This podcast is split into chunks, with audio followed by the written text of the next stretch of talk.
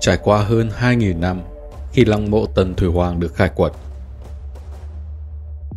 người ta đã phải choáng ngợp trước độ hoành tráng và mức độ nguyên vẹn của những hiện vật với thời gian.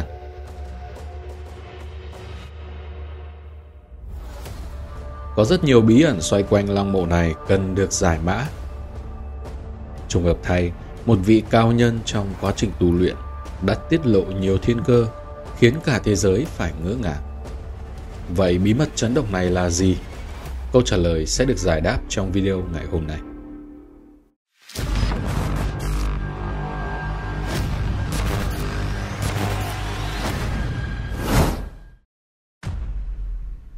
Sứ mệnh lịch sử của Hoàng đế Tần Thủy Hoàng Trung Quốc vốn được mệnh danh là mảnh đất thần châu, là cái nôi văn hóa thần truyền. Nơi đây được thần chọn để đặt định văn hóa nhân loại. Có lẽ bởi vậy nên ở Trung Quốc có hoàng đế, còn các nơi khác thường là vua hoặc chư hầu. Tân Thủy Hoàng được thần an bài là người thống nhất vùng đất trung tâm Hoa Hạ, là vị hoàng đế đầu tiên của Trung Quốc.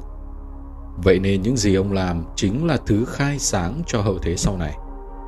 Hơn nữa, ông còn thống nhất tiền tệ và đơn vị đo lường, thiết lập hệ thống quản lại địa phương do triều đình chỉ định, xóa bỏ chế độ phân chia ban tước cho các quý tộc. Trong suốt quãng đời mình, Tần Thủy Hoàng chu du khắp nơi nhằm tìm kiếm học hỏi thuật trường sinh. Trong suốt quá trình trị vì, ông dùng pháp gia để trị quốc.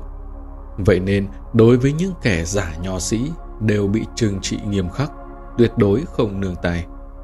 Có lẽ điều này là nguyên nhân chính khiến người đời sau lầm tưởng rằng Tần Vương là một tên hôn quân bạo chúa đốt sách trốn nhỏ. Sau khi đã thu phục được sáu nước chư hầu, thống nhất Trung Hoa, Tần Vương hiểu rằng sau khi ông qua đời, Đại Tần có thể bị các nước khác thôn tính lại. Cơ nghiệp huy hoàng ông vất vả gây dựng sẽ sụp đổ. Đang phiền muộn vấn đề đó, trong một lần dạo chơi ở vườn hoa sau hậu cung Hàm Dương, ông lại suy nghĩ về việc làm thế nào để đem sự huy hoàng của Tần Triều lưu danh thiên cổ. Việc lưu lại cho tương lai không chỉ thể hiện thời hoàng kim oanh liệt của đế quốc Đại Tần, mà còn muốn thể hiện sự sáng tạo vĩ đại của thần. Kỳ lạ thay, một vị cao tăng đắc đạo đã xuất hiện trong lúc Tần Thử Hoàng đang đăm chiêu chưa tìm ra cách gì. Vị này nói với Tần Vương rằng, bởi vì việc thống nhất Trung Hoa và những thành tựu huy hoàng mà Ngài gây dựng đã cướp đi sinh mạng và lợi ích của rất nhiều người. Nên khi Ngài không còn tại thế, rất nhiều người sẽ tìm cách phỉ báng Ngài. Tần Vương nghe xong bình thản đáp rằng Chuyện đó đối với ta không quan trọng. Ta chỉ lo rằng nhiều năm về sau, khi các chư hầu lật đổ cơ nghiệp này, một chút dấu tích cũng chẳng còn nữa. Nếu khi đó có người muốn nhớ lại giai đoạn lịch sử này, thì cũng không biết làm thế nào. Vị cao nhân lúc này khẽ cười nói Tâm tư của hoàng đế tôi hiểu rất rõ. Ngài muốn đợi khi năm tháng đằng đẵng và các triều đại lần lượt qua đi, khi những hận thù và lời lăng mạ của thế nhân dần phai nhạt, chính là lúc con người bắt đầu nhìn nhận lại một cách chân thực tất cả những thành tựu mà Ngài đã gây dựng, thì sẽ không cách nào tìm lại được bằng chứng chân thực về giai đoạn lịch sử này nữa. Tần Vương nghe xong thở dài nói rằng, quả đúng là như vậy hậu thế lúc đó sẽ tìm lại bằng cách nào đây? Vậy để tôi đi tìm các đạo hữu bàn xem có cách nào không? Một năm sau sẽ trả lời ngài. Vua tần nghe vậy chấp tay đáp lễ. Xin cảm tạ. Hy vọng cao nhân có thể hoàn thành tâm nguyện này của ta. Sau khi trở về, cao nhân đã mời nhiều đạo hữu đến bàn bạc về tâm nguyện của vua tần. Lúc này một vị sau khi nghe xong căn nguyên sự tình mới nói rằng Năm xưa, hiên viên hoàng đế đã sáng lập ra nền văn hóa thần truyền 5.000 năm của dân tộc Trung Hoa. Sau đó, ngài ấy đã vào núi sâu, một mình tu luyện đắc đạo, cuối cùng cưỡi rồng bay về trời, lưu lại một tích cổ sống động cho thiên thu vạn cổ. Nay Tân Thủy Hoàng cũng sẽ khai sáng thời đại đế vương trong 2.000 năm lịch sử về sau.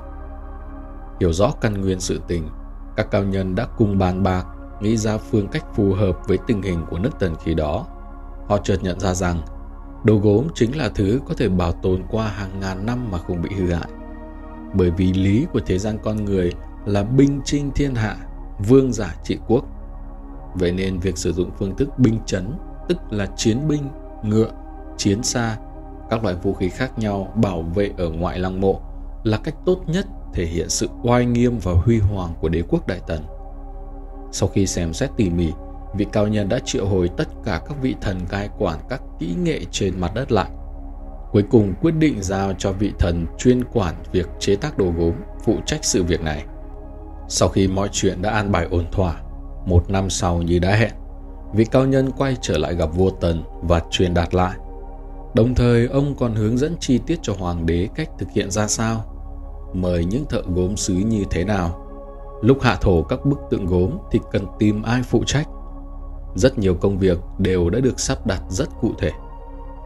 Tần Vương nghe xong vô cùng mừng rỡ, liền lệnh cho tất cả những nghệ nhân gốm sứ tài giỏi trong hoàng cung và khắp nơi trên cả nước bắt tay tham gia công việc chế tác này.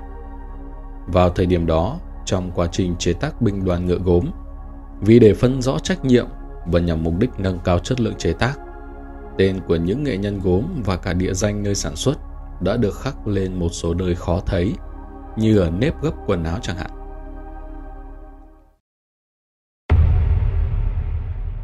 Các vị thần âm thầm bảo vệ quân đoàn suốt 2.000 năm. để cho binh đoàn đất nung không bị xâm hại hoặc chịu bất cứ tổn thất nào cho tới khi được con người tương lai phát hiện ra. Có thể từ đó thông qua hiện vật mà tìm về văn hóa và những giá trị truyền thống. Các chư thần đã dày công an bài chi tiết. Chính vì tầm quan trọng của binh đoàn đất nung nên chỉ với một vị thần thổ địa là không đủ sức để bảo vệ, mà phải cần đến nhiều vị thần ở tầng thứ cao hơn cùng hợp sức với nhau mới bảo vệ được. Khi đội quân đất nung được hạ thổ, một nữ thần ở tầng thứ cao liền triệu tập các thần khác đến nhập vào đội quân, trở thành thần bảo hộ trong suốt 2.000 năm. Tuy nhiên thế gian này tương sinh, ắt sẽ có tường khắc.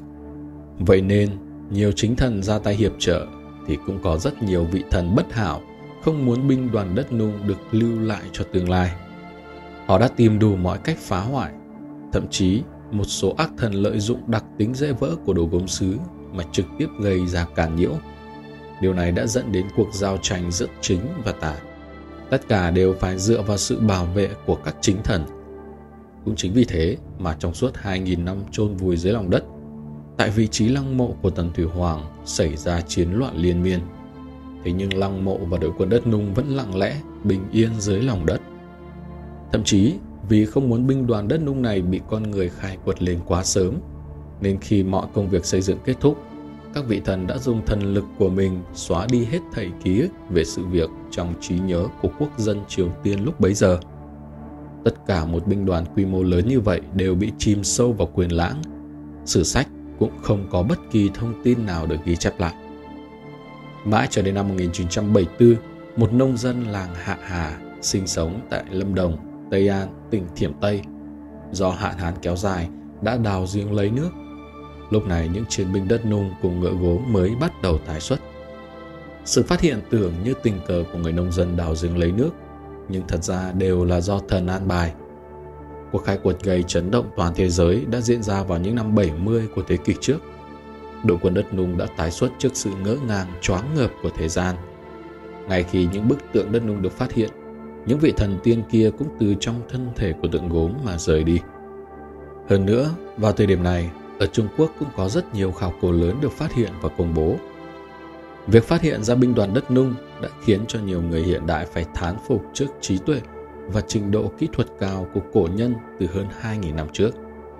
Một ví dụ minh chứng rõ ràng nhất cho trình độ kỹ thuật cao thời đó chính là một thanh kiếm được phát hiện trong lăng mộ bị bức tượng tráng sĩ đè cong. Ấy vậy mà ngay khi bức tượng được di rời sang một bên, thanh kiếm lập tức khôi phục lại nguyên trạng ban đầu – đó là tính chất của một loại hợp kim có tên là nitinol, là một sản phẩm của khoa học hiện đại ngày nay. Thế nhưng con người 2.000 năm trước đã có thể nắm được phương pháp chế tạo ra loại hợp kim đặc biệt này. Quả thật không thể coi thường. Những bí ẩn trong lịch sử đang dần được hé lộ và có lẽ đó đều là văn hóa thần truyền. Chúng ta thông qua đó có thể kiến lập chính tín, chính niệm, đồng thời tự sắp đặt vị trí cho mình trong thời khắc đang giao tranh giữa chính và tà. Có lẽ rằng bí ẩn về đội quân đất nung vẫn chưa dừng lại ở đó, ngay cả lăng mộ của Tần Thủy Hoàng cũng vậy. Các bạn nghĩ sao về lời giải thích này của lăng mộ Tần Thủy Hoàng? Nếu có thông tin gì thú vị, hãy chia sẻ cùng chúng mình ở phía bên dưới phần bình luận. Còn bây giờ xin chào và hẹn gặp lại các bạn vào tối ngày mai.